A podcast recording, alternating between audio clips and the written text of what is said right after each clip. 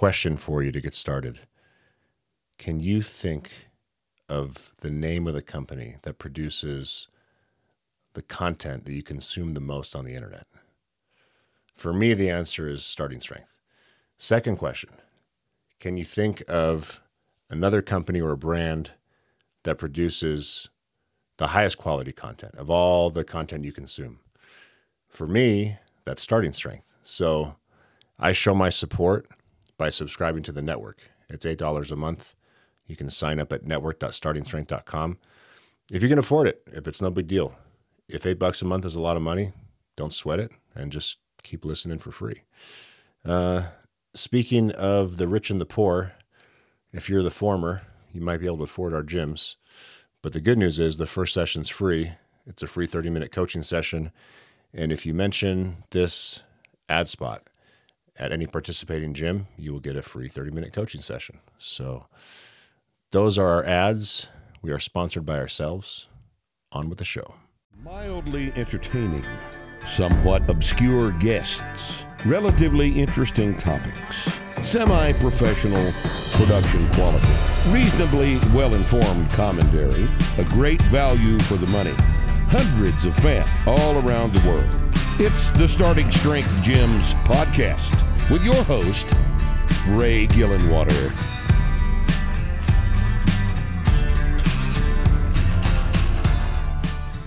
On today's podcast, we have Andy Rutledge. Andy is uh, a new friend. He's just joined the company to help us with some creative work. So, Andy is a copywriter. Um, I was interested in Andy's work as a copywriter because he's kind of our main target demo here, and he was a starting strength guy before he joined us, which is why him working with us appealed to me.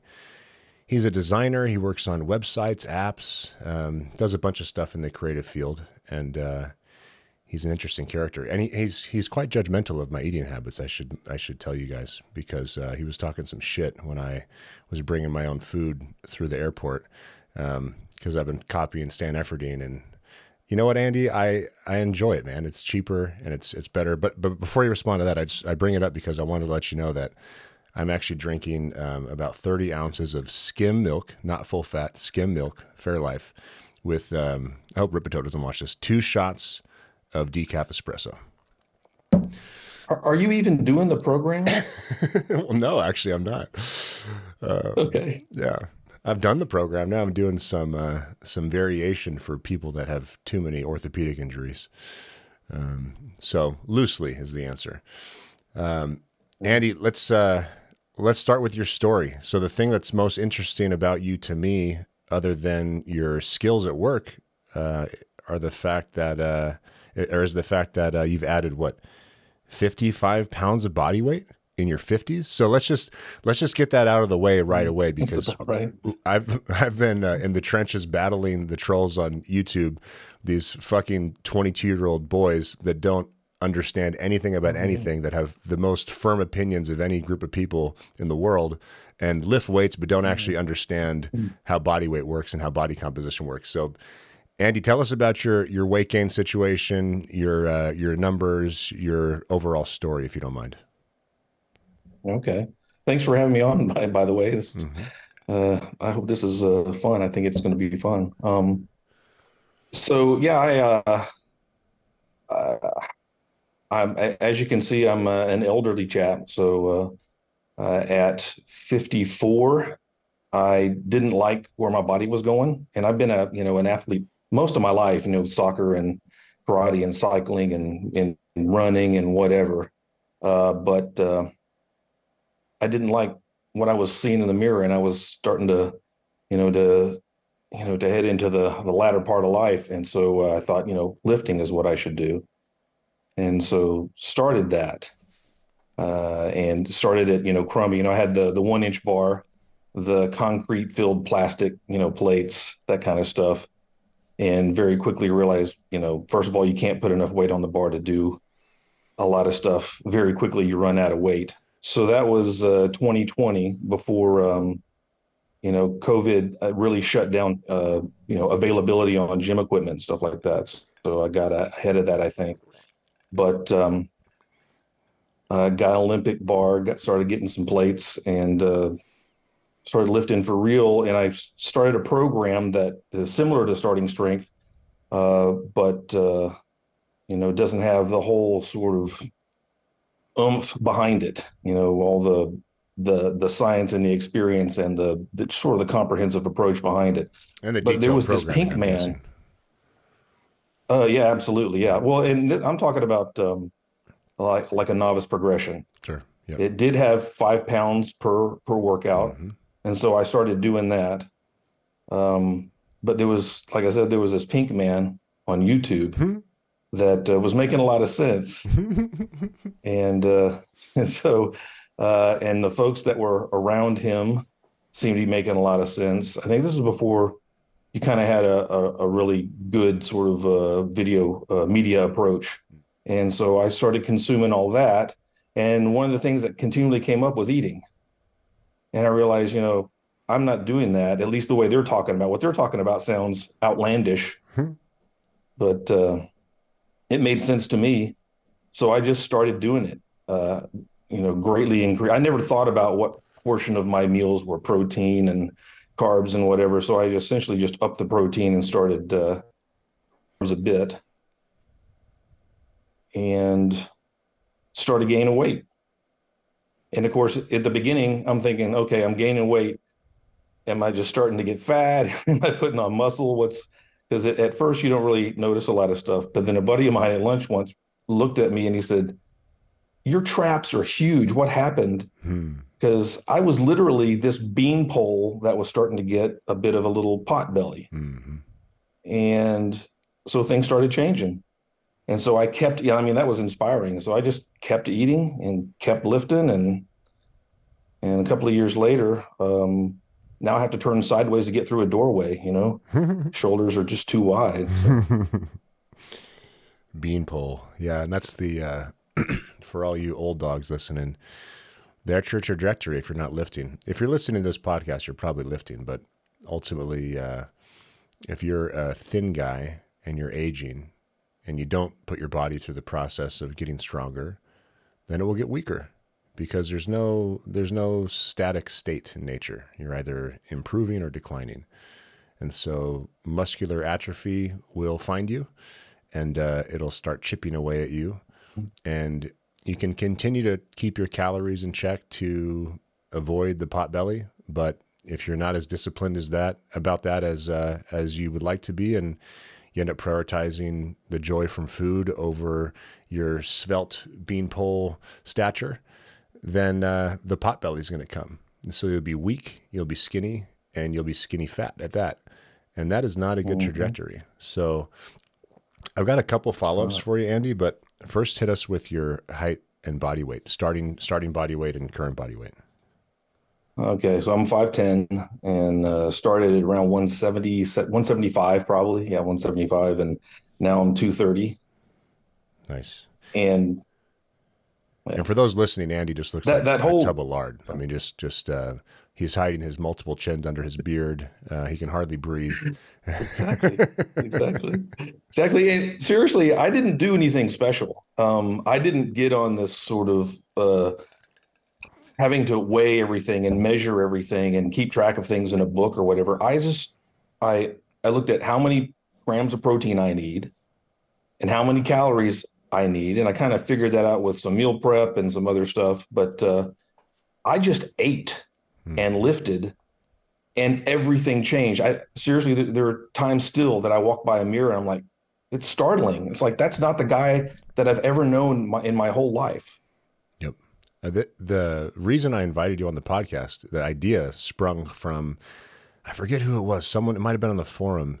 Just reminded me that they love seeing the stories from older guys. They love seeing the possibilities, and um, and I, I mean, I think it's amazing that that the program could take a you know mid late twenties guy like me and um, add eighty pounds of useful body weight onto my frame and totally mm. change the trajectory of my life in every sense. Um, but you know, I'm young, and uh, that's not that surprising that that would work. But it's great. The fact that it works for a guy in his fifties, and you can go from 175 to 230 body weight and um, not keel over from mm-hmm. a heart attack like everyone might expect, or be uh, this you know this sloppy mess of a human. Um, mm-hmm. This is not common knowledge. This is not common knowledge. No. It's not even necessarily common knowledge amongst the community. Um, and I got to tell you that when I'm when I'm coaching people in uh, in their 50s plus, I'm very cautious about the the pace of the weight gain because if I were to take a guy from 170 mm. to 230, I'd want to make sure that that it's primarily lean body mass, mm. and um, yeah. and for a guy that's older, the testosterone situation is is usually compromised, and that means um, you got to be slow right. and steady, slower than you would otherwise, right? So, right. Awesome, man. Well done. What what yeah. were your what were your PRs so far? What are your PRs? Ah, uh, goodness. This is part of it sounds good to me, and part of it is, is really ridiculously awful. Um, my best squat single is 440. Hell yeah. Uh, deadlift. At what uh, age, real quick? 405. Uh, 50 seven. So 57 years old. 440 at 57. From a skinny yeah. cyclist. That's when to, I started. To squatting 440. yeah. Yeah. When I started, I think the, you know, when you, when you're uneducated about things and you're just, and you got the enthusiasm about starting something, you, you try stuff. Yeah. And so I tried, I think the max squat that I was able to do was 160 for a single. Right, right, right. Do, do you guys understand what that means? What that does to a guy in his 50s who goes from 170 pound squat to 440 pounds and goes from 170 pound body weight to 230 useful pounds.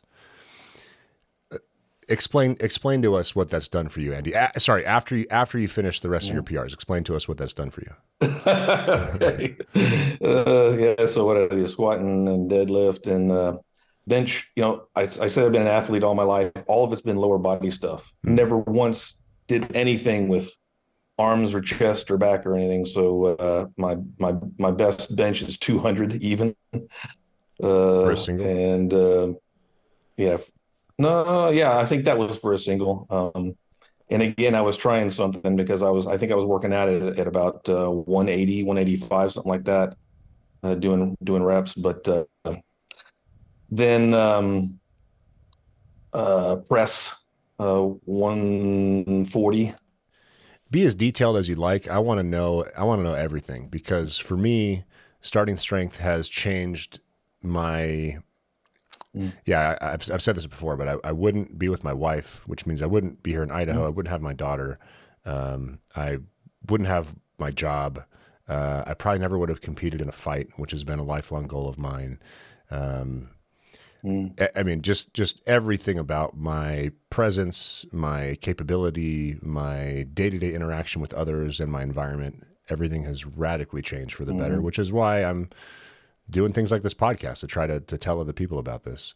Um, what what has been your experience? Uh, well, the I think the first thing is that you know what does that do to a person to to make that transformation?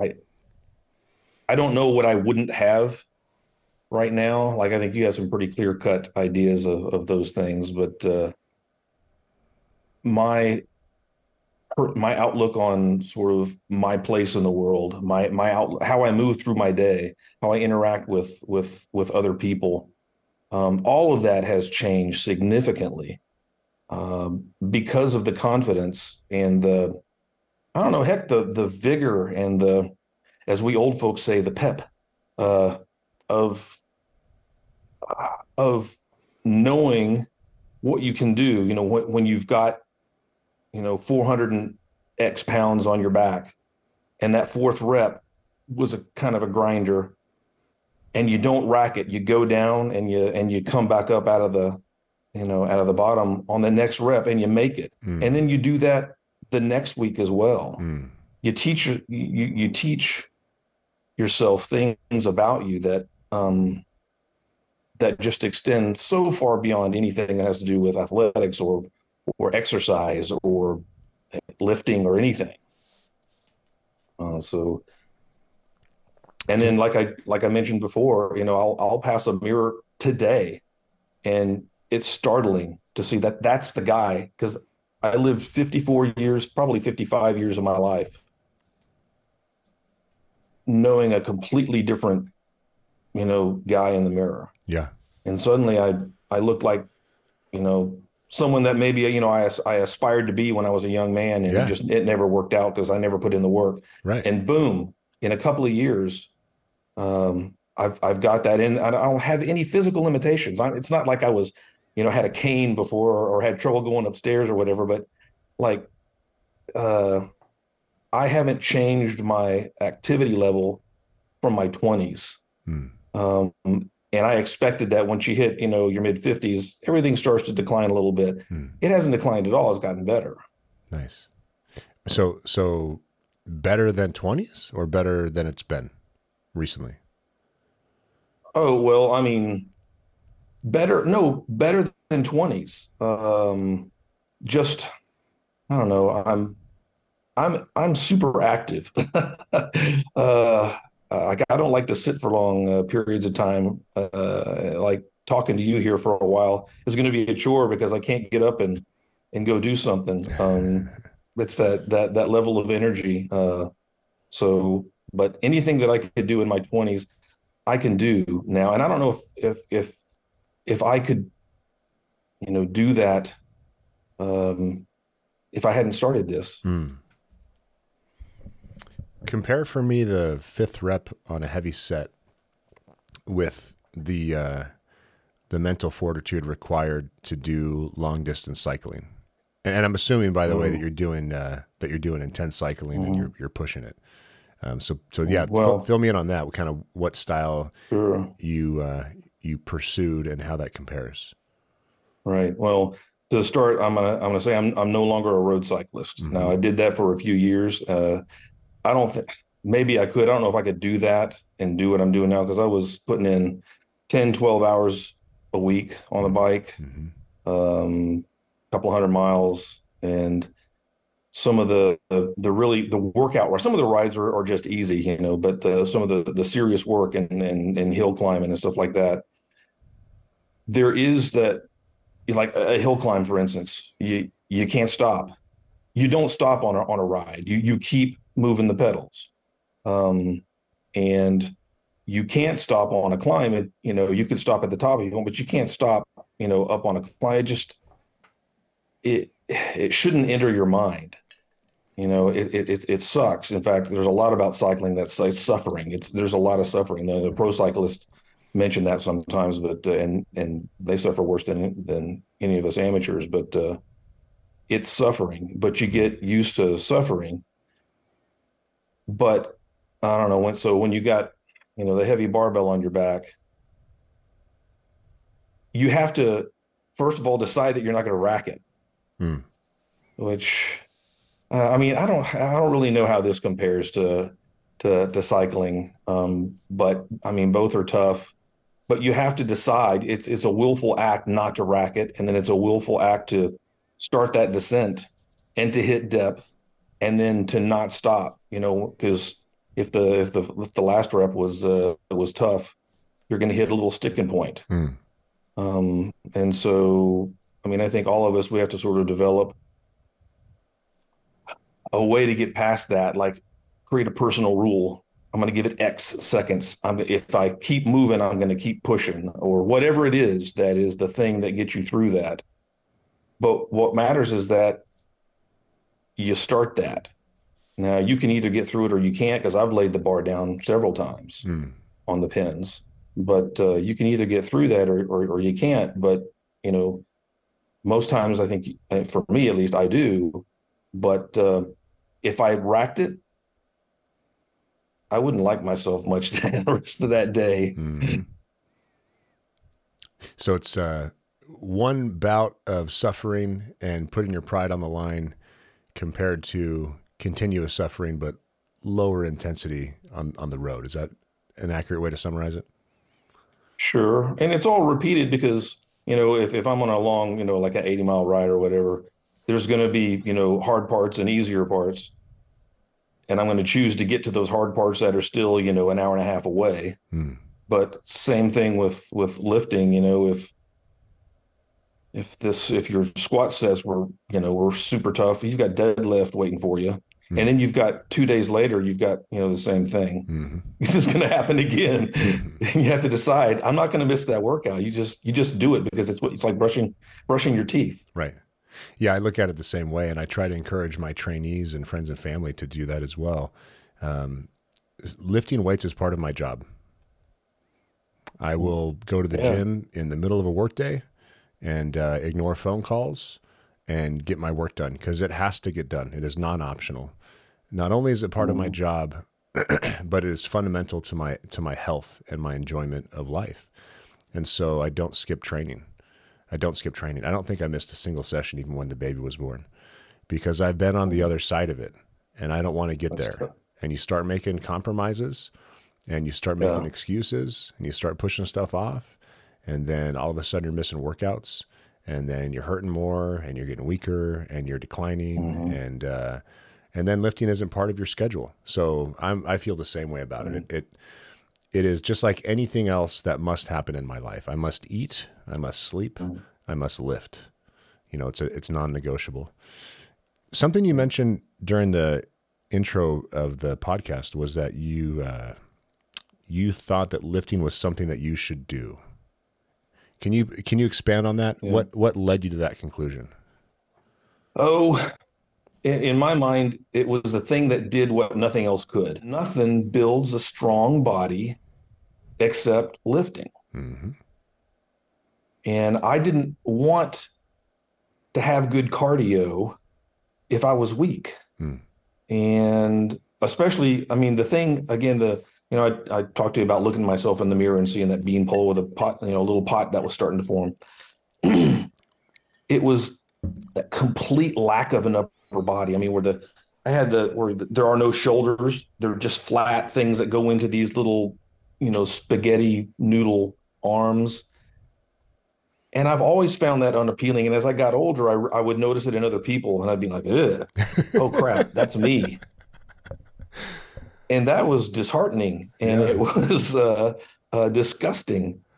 But I mean, but but the main thing was, as I go into the latter half of my life, I didn't want to again have good cardio or you know be fit. I wanted to be strong, mm. and the only thing that gets you strong is lifting heavy weights. Mm.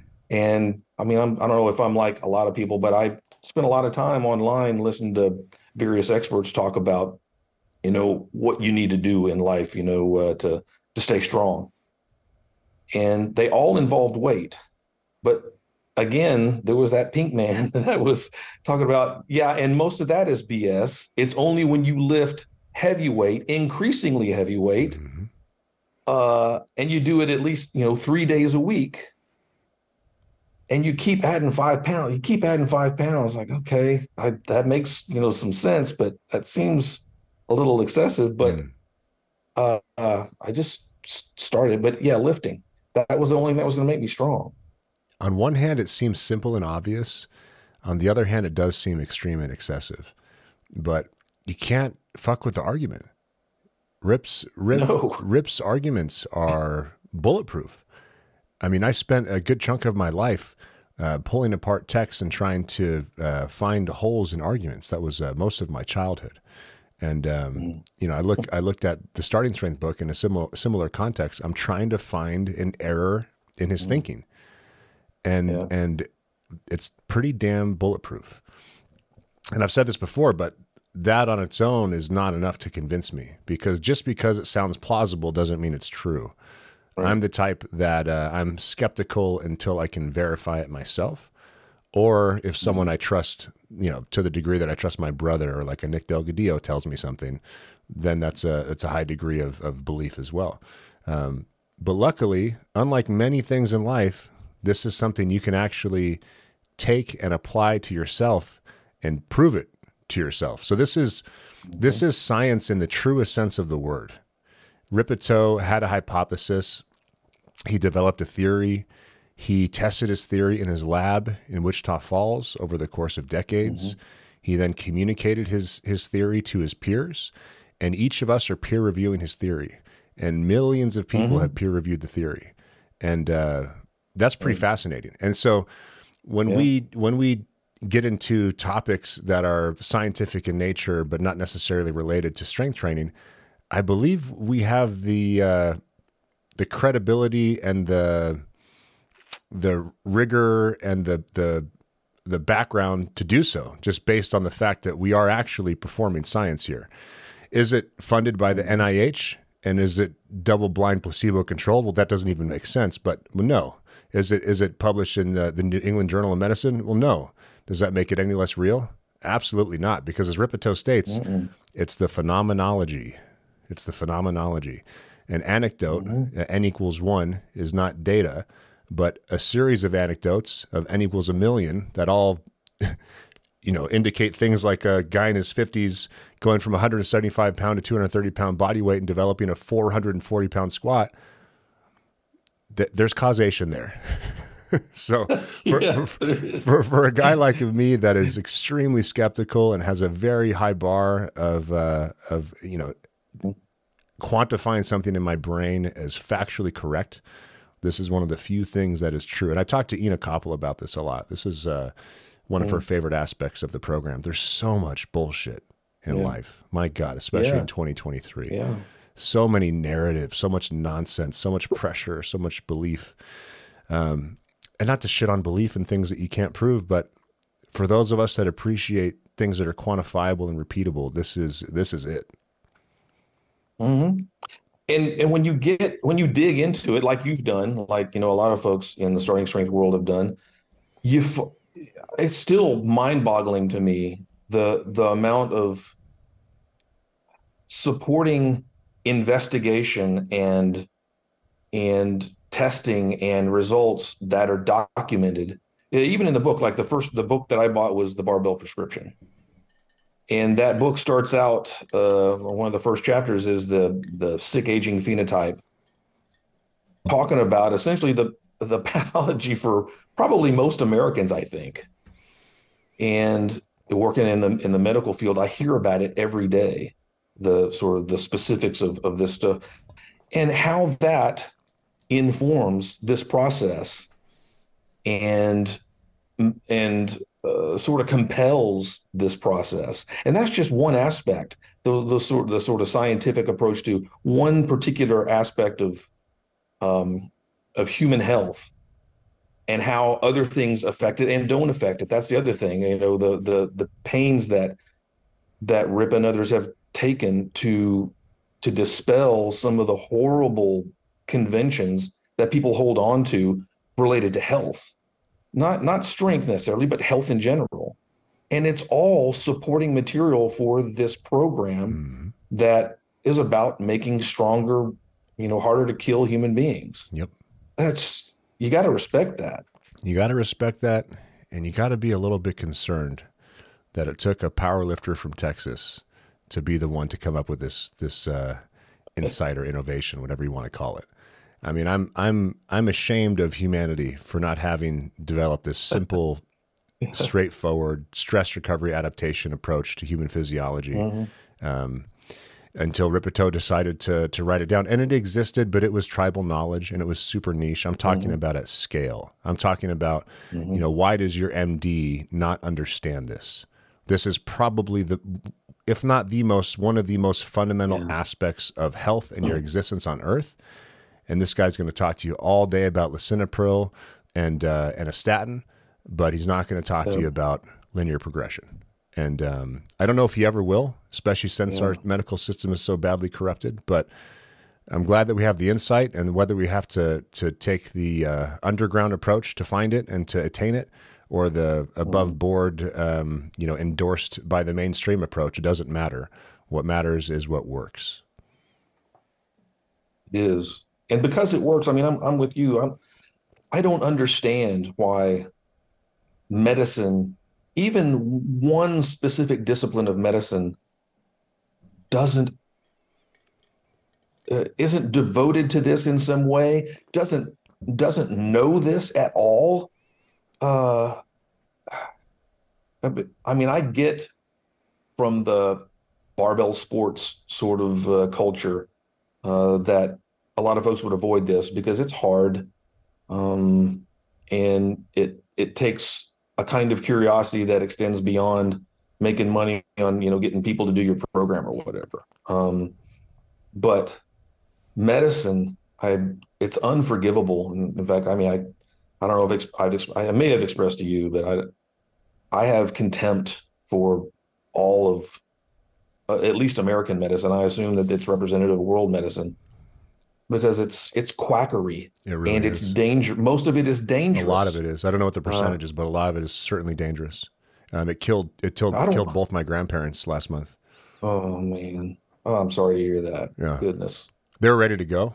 And that's another shame of our system is that it, uh, you know, that it has it has people on polypharmacy and uh, um, yeah. just bleeding them of every one of their last dollars with doctors' visits right. and procedures and, and medications, right. and doing things that no one actually knows what the what the net effect is of. Um, and so these, you know, my grandparents were suffering. So the, the good news is their suffering's over, and our system doesn't have a, yeah. a, a, way of allowing people to end their suffering. Um, whether, whether whether it should or not is is a is a complicated discussion. Mm-hmm. But um, sure. you know, the fact I won't go into the details, but but uh, my grandfather, his death was preventable based on actually both both of my grandparents. Their death was the root cause was prescription of a medication that they had a nasty side effect to. Ugh, oh um, man. So, um, and you know, I've I've, so I've had to save my mother from probably four different situations where a doctor was about to make a a, a mistake with her health, a not fully thought through mistake oh, based on yeah. protocol. Um, yep. And I see it all the time. I now get to see how the sausage is made with uh, being an EMT. And mm-hmm. I had James Johnson on the podcast, the Salt Lake City guy, the, and the franchise owner from Salt Lake City, and he um, you know, he's been in the healthcare field for a while and he has had several of these uh, assisted living facilities. And I think his perspective yeah. on it is is correct. He's a he's a positive guy. He's a religious guy. He's he's got a good yeah. good point of view. Th- there's so many wonderful people trying to do great things in the field, and that should not be discounted. But the fact of the matter is, the bureaucracy has taken over. There's no accountability. Mm, yeah. There's no skin in the game. The incentives oh. are shit, and the way decisions may are made are for political purposes and not for yes. health outcomes. And that is that yes. is the the actual state of affairs. Whether you recognize it or not, that is the actual state of affairs. I don't say all this just to shit it on. It didn't system, start out that way, but no, it didn't start out that way. And and, and but but I but I do right. say this because I want to reinforce a point that I think is really important. When it comes to your own health, it's your responsibility when I was growing up, yeah, and I think this is why my grandparents are dead, um, is because I was taught that um, you can have faith in the system.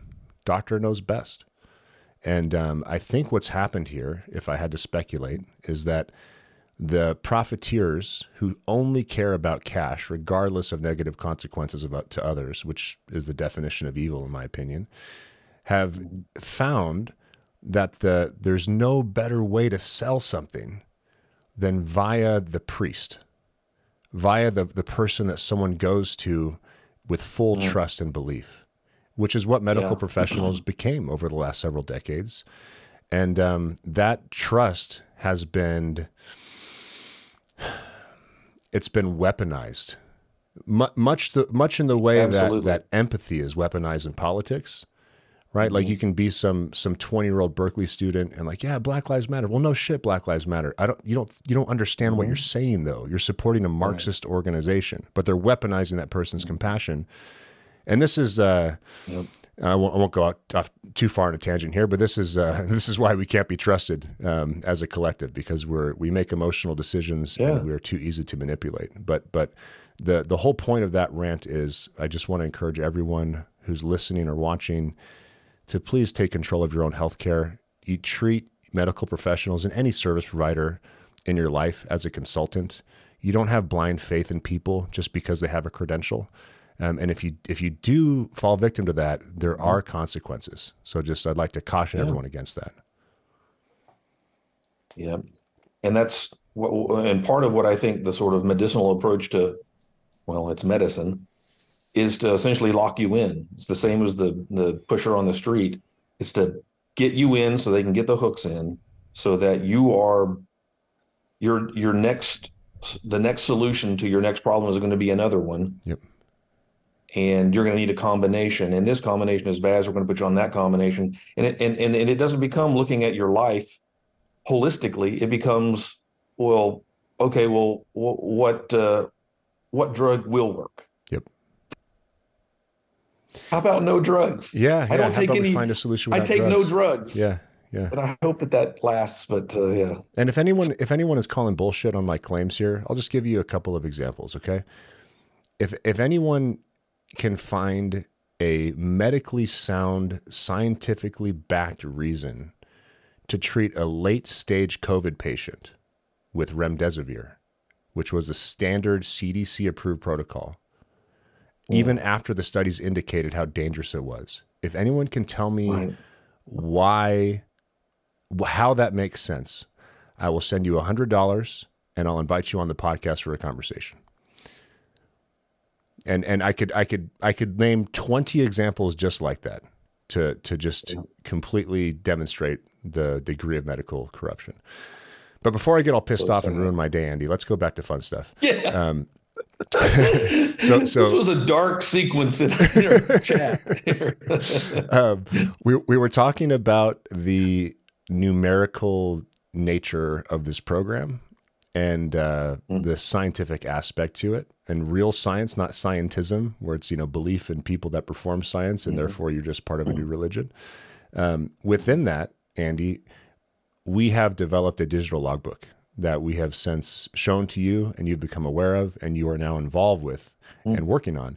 Um, tell me, in, in, your words, the significance of this yeah. data, firstly, and then also I'd like to hear yeah. a summary of. Uh, of what you've done to the logbook, the, the little changes we're working on to kind of make it more engaging and, and a little more rewarding. It's interesting because maybe there is such a thing, but I, I have to wonder if there's any other kind of application out there that is gathering this scope of information, this daily scope of information that is directly tied to a prescription of, uh, you know, a, a, training program essentially um, that is documenting the results and so, I mean, I have to, I don't have any insight into this. I have to believe that that's that's really powerful to examine because this uh, that's what I understand. Starting strength continually does is re-examines, you know, the techniques and claims and and whatever else. You know, is it still working? Did it ever work? You know, whatever. Uh, to to adapt it to change it, and and there has been change uh, introduced in starting strength. I think from the beginning. Um, as things evolve, as knowledge evolves. And so I have to think that that's a really powerful um, tool. And I'm excited. I don't, like I said, I don't have great insight into it, but I, am excited about what's going to be done with that. Uh, but there are some things that uh, that you know you and I have worked on, and that is essentially giving a lot of the the students insight into what they've accomplished. Um, one of the things that we've been working on is is giving some kudos when you uh, reach a certain milestone, whether that's a plate milestone or a PR or or whatever.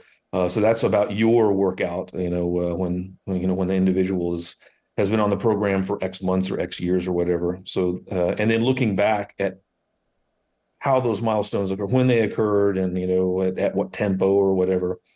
Um, but of course, the, the, again, the interesting thing about that from the students, from the, you know the trainees uh, perspective is, you know, you made that happen, and if you started missing workouts or whatever, it slowed down. Mm. There's no way to cheat the system, mm-hmm. uh, and so that's clear insight into that as well. I mean, you you, you kind of see that every day if you're still, if you still only have one plate and you know, uh, and then some little ones on there doing this one movement, and it's been six months that's probably on you.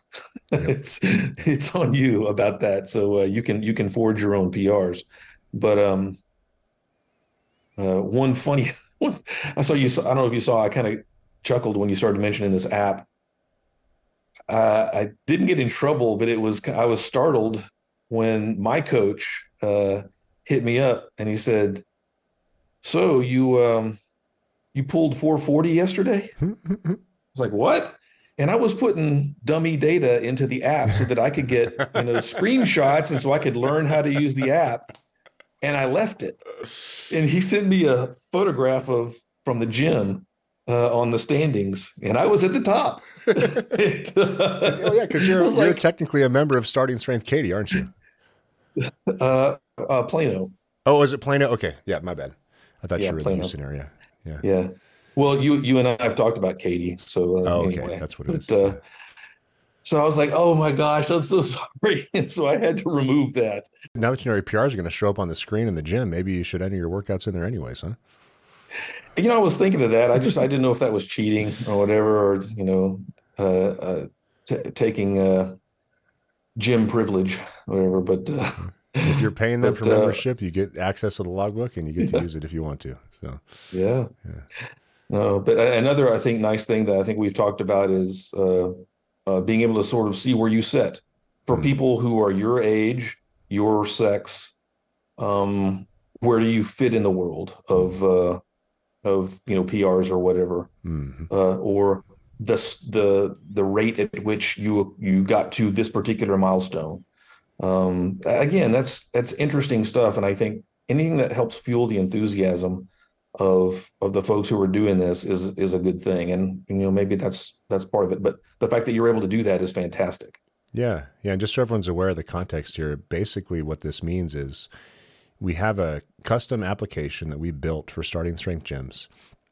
And it's a web app. You don't have to remember your itunes password to download an app and take up storage on your phone. Just go to a bookmark that you shortcut on your iphone or your android brings you to a digital logbook that was uh, designed initially by Keith Barney, the guy that did the intro music to this podcast. If you're watching it on YouTube, um, really talented designer, and uh, he just made this really simple digital logbook interface where you track all your workouts, and then a bunch of stuff happens once you do that. So first of all, it's stored in a database, so we can see how much progress people make over time on average, median, min, max. We can slice and dice it any way we'd like to.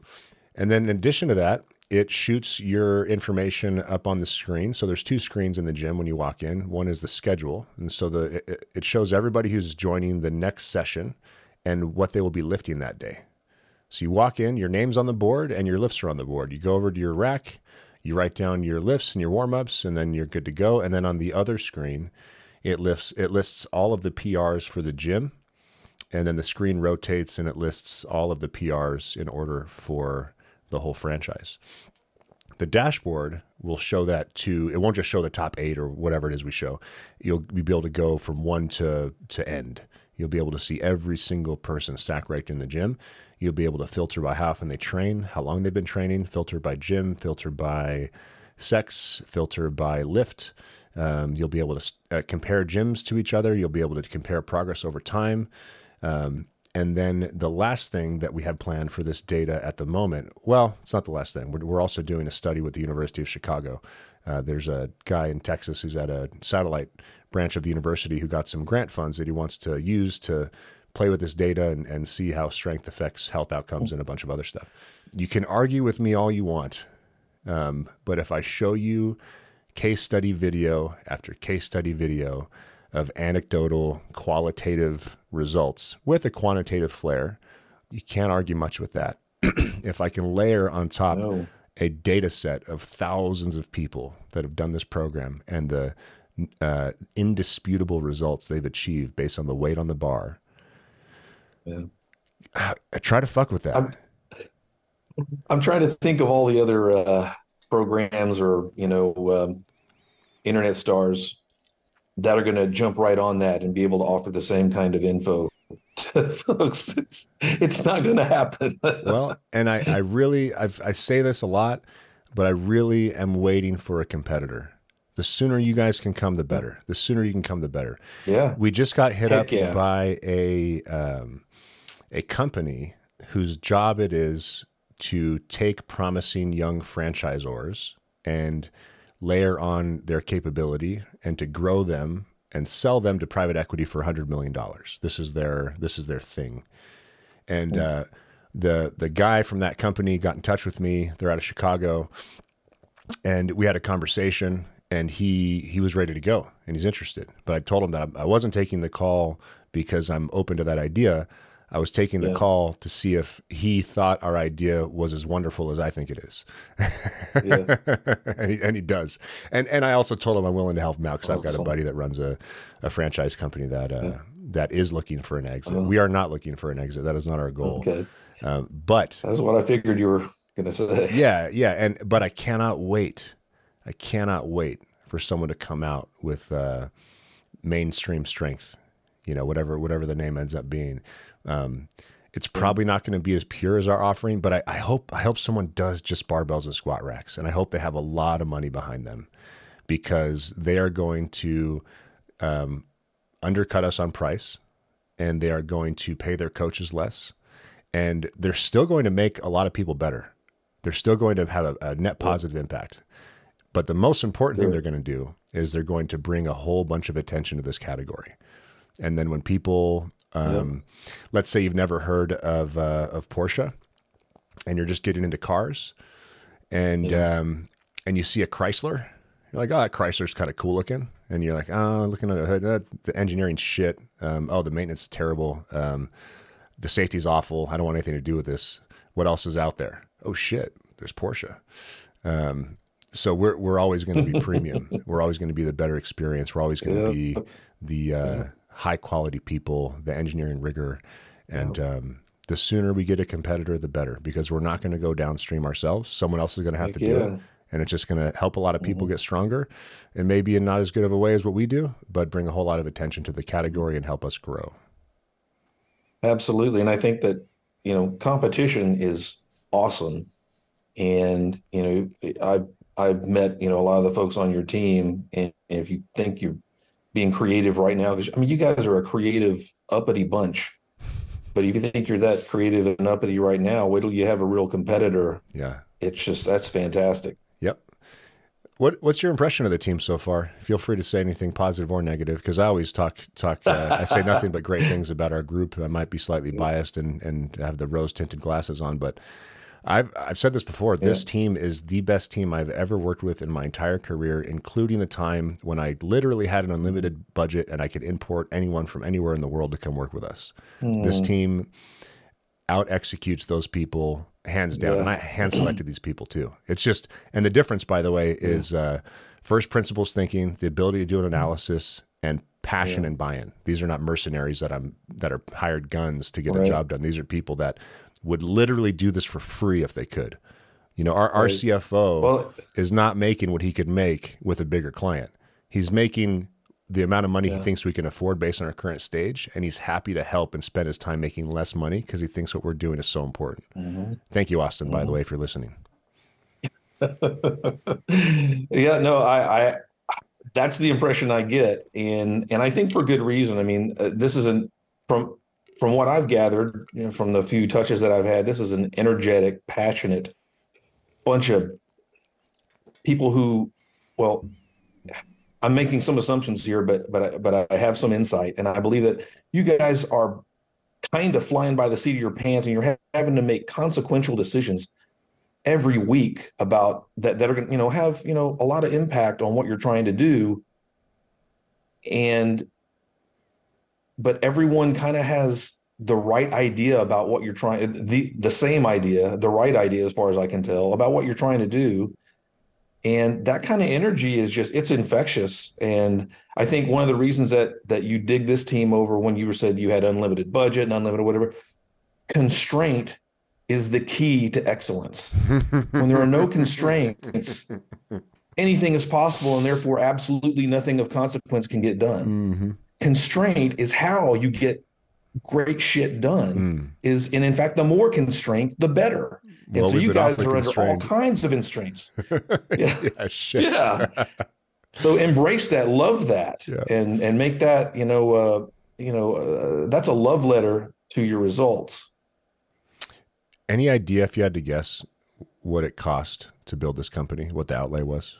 oh goodness oh i don't know that i i can't i can't have a good concept of that uh, i I, uh, I, i would just be spouting nonsense i don't know Yeah, yeah. Well, I I, uh, I mentioned this to Nick the other day, and I, I truly believe I worked for for BlackBerry, right? And that that company will be Yeah. a discussion, a case study discussion in business schools until the end of time because of uh, the rapid growth and the rapid decline, the silly CEO structure. They have two CEOs, all kinds of shit.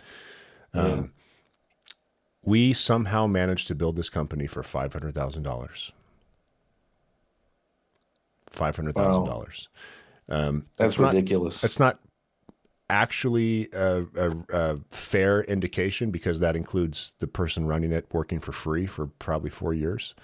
Um, yeah. but we are a hodgepodge team of part timers that put in as much effort as we can to get as much work as possible done as quickly as possible to the highest degree of quality. And it's an interesting point that you said about constraints because those constraints, although they took years off my life, did uh, help us produce some pretty phenomenal work. Like, yeah. Man, I wish we had more money along the way because we uh, had to make difficult decisions, um, and and you know, furlough people in some Mm-hmm. situations. Uh, COVID was was was frightening in a number of ways. Not not because of the virus, because of Mm-hmm. the government's response. Um, but yeah, man, here we are. Here we are. We got it done, and uh, you know, we are flying by the seat of our pants in the sense that we don't necessarily know what the tactics are but we know what our objective is. We know what the strategy is. And as far as figuring out how to get the strategy accomplished to achieve the objective, that's where the the fun, energetic part comes in. And we've got just on this marketing team that you're a part of now, you know, we essentially built an internal agency because we couldn't hire anyone that was worth a shit. Um, nor could any Right. marketing agency truly do this thing justice better than we can. So we just kind of hired an internal agency, and here we are. And you know, we're on that weekly call that you've been a part of a couple of times, and uh, we're talking about telling great stories and spreading the message to our different offline and online channels. And um, it's a But of a lot of everybody who's involved is up to here Yeah. in in what is great about this. yeah, And that makes fantastic difference. hell yeah, yeah. Um, it's been good fun. I really like my job. I, I, I when I was trying to do I stuff like do. this and also running the company, I, I actually despised my job and I was pretty thoroughly burnt out. And I was operating just purely on uh, on a desire to not fail, but it was not fun. I, I very unsatisfying work, just constantly dealing with problems and uh, big programs I've wanted to roll out. I just there just wasn't enough time or resources to get it done. So the fact that Luke runs the show now, and I can focus on bringing new products and services to market and communicating our message more effectively, um, I think is is great for everybody, but especially my sanity. That's awesome. I mean, that's that that is one I think uh, I don't know if it's an American dream, but one dream that I think a lot of folks has is to invent their own job, Yep. the thing that they love, and you've done it and you're doing it, and obviously other folks who are with you are doing that as well. So, uh, and I'm enjoying the heck out of you know the what I get to do with you. So Hand selecting a team times. and hand selecting what the team works on and hand selecting a boss in my case because I do treat Luke like he's my boss. He's my client. Yeah. I'm his vendor. Um, and hand selecting your business partners and then deciding how your day flows and deciding what's important, deciding what you work on. That's uh, that's freedom. I don't make nearly. I, the, I make as much money now as I made when I was 21 years old, um, not adjusted for inflation. So this is not Okay. the thing. This is not the BlackBerry job where I was Yeah. making 40 grand a month, but I'm more free than I was when I was making half a million dollars a year, which is interesting. Um, and if we are not greedy and we're patient, the money will come. And no one really Right. is motivated by wanting a private plane at this company. We're motivated by Right. doing things that we're proud of. And yeah, it would be nice to be able to live a good lifestyle, not have to have too many worries about cash as a result of the value that we provide, which uh, I believe if we're patient will come in three, five plus years. Right. That that takes tremendous courage. I mean, ridiculous courage, especially when you're you're starting a family. Um, to to decide that you're going to number one give that whole you know what you just described give that whole thing a go and then to make those decisions you, you were talking about deciding you know what you're going to work on what you're going to put out who you're going to hire who you're you you hired your own boss that takes you know again tremendous courage and and to keep it going and to delay the full satisfaction. Obviously, I think you and everyone involved is is deriving a great deal of satisfaction from this. But but to to have an understanding that you're growing your own garden and there is going to be a harvest. Yep. Um, that's and the, that's fantastic, and anyone would want to do that. Yeah, and one of the one of the really interesting things about this is that our job, the purpose of this business, is to enable other people to do the same. So we get to take a guy yeah. who's been in corporate yeah. land and is just just you know having daydreams about a noose because um, he can't take the the DEI social justice uh, training he just had to go through for the third time. And the TPS reports his boss just came around and talked to him about in his cubicle, and uh, you know the the changing work from home policies and COVID policies, and working without a mission or a purpose, just working to to earn a buck and you get to take someone like this yeah. and uh, and help them take a massive bet because in some cases these franchise owners are, are really betting the house, um, like literally putting their house on the line to, to open these mm. gyms. Yeah, and then um, guide them through the process in as low of a risk way as possible. By no means am I suggesting it's low risk. Entrepreneurship is high risk. But franchising, if you um, get with the right franchise company, the whole purpose is to reduce the risk because the the mm-hmm. hypotheses have already been proven. That's the idea. So the fact that we get to enable other people to live better lives, not just because yep. of, of what we offer our service, but because uh, mm-hmm. they can become their own boss, they can hire their own team, they can define their own work schedule, um, and they can they can mm-hmm. fail or succeed based on their own level of commitment and uh, output that's extraordinarily satisfying too. And then the people in our gyms sure. are a lot of people that are of that archetype already that uh, that have put in hard work their whole lives, and that's why they can afford our expensive membership. It's not cheap to train at one of our gyms, as you know. Um, right. So then, and then what you get at the end of that is just a group of people, an extended group of people that is really like an extended family with the common values, uh, purpose, and mm-hmm. uh, and common results that we all understand and appreciate and applaud each other for. So it's just mm-hmm. it's a really special thing that we have here, and, and uh, some people call us a cult, yeah. and uh, that's fine. You know, you can it's use a community derogatory term you like, but we're having a good time. So well, what you, what you described there is a community. yeah, yeah. So Andy, I wanted to ask you. We're going longer. Damn, I, there's so much more I wanted to talk to you about. And we got we got carried away, but I'm I'm glad we did because I enjoyed the topics we covered. But yeah, me too. Why don't Why don't we end on one last topic? Tell me Tell me when you decided to get an SSC, and um, what you did from there, and what it was like. Oh, yeah. So um, as as I described, I was making good progress. Uh, you know, lifts are going up. I'm putting on body weight. Um, and I'm liking um, the results. I like I'm putting on body weight, but I'm not getting fat. You know, I'm like starting to the whole body composition is just changing, uh, and everything's going good. But I ran out my um, my linear uh, novice progression, and I didn't quite know what to do.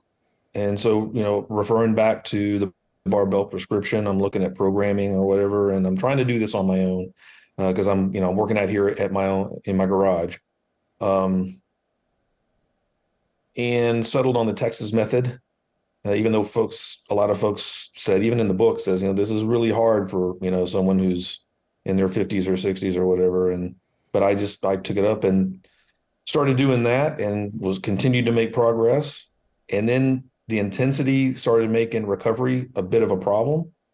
So I started modifying the number of sets or yeah, the number of sets, and I eliminated a squat day and and whatever. And so pretty soon I was doing, you know, Mick, you know, Joe's ridiculous made up workout. and, and it was experimental. Me, I have no you, idea. Yeah, because you didn't have the the basis of knowledge to understand whether or not that would be effective, right? Right. I mean, I'm I'm doing what I thought was you know the smart thing to do. I'm paying attention to the videos and I'm reading you know the books and I'm reading the articles and I'm getting good nuggets out of that. But it's still not allowing me to know with any sort of a, you know authority that when I make this change, this is what I can expect. I had no idea, and so I got to the point where you know this is serious this is an important part of my life. I don't want to mess this up. I sure don't, at my age, I don't want to start, you know, injuring myself.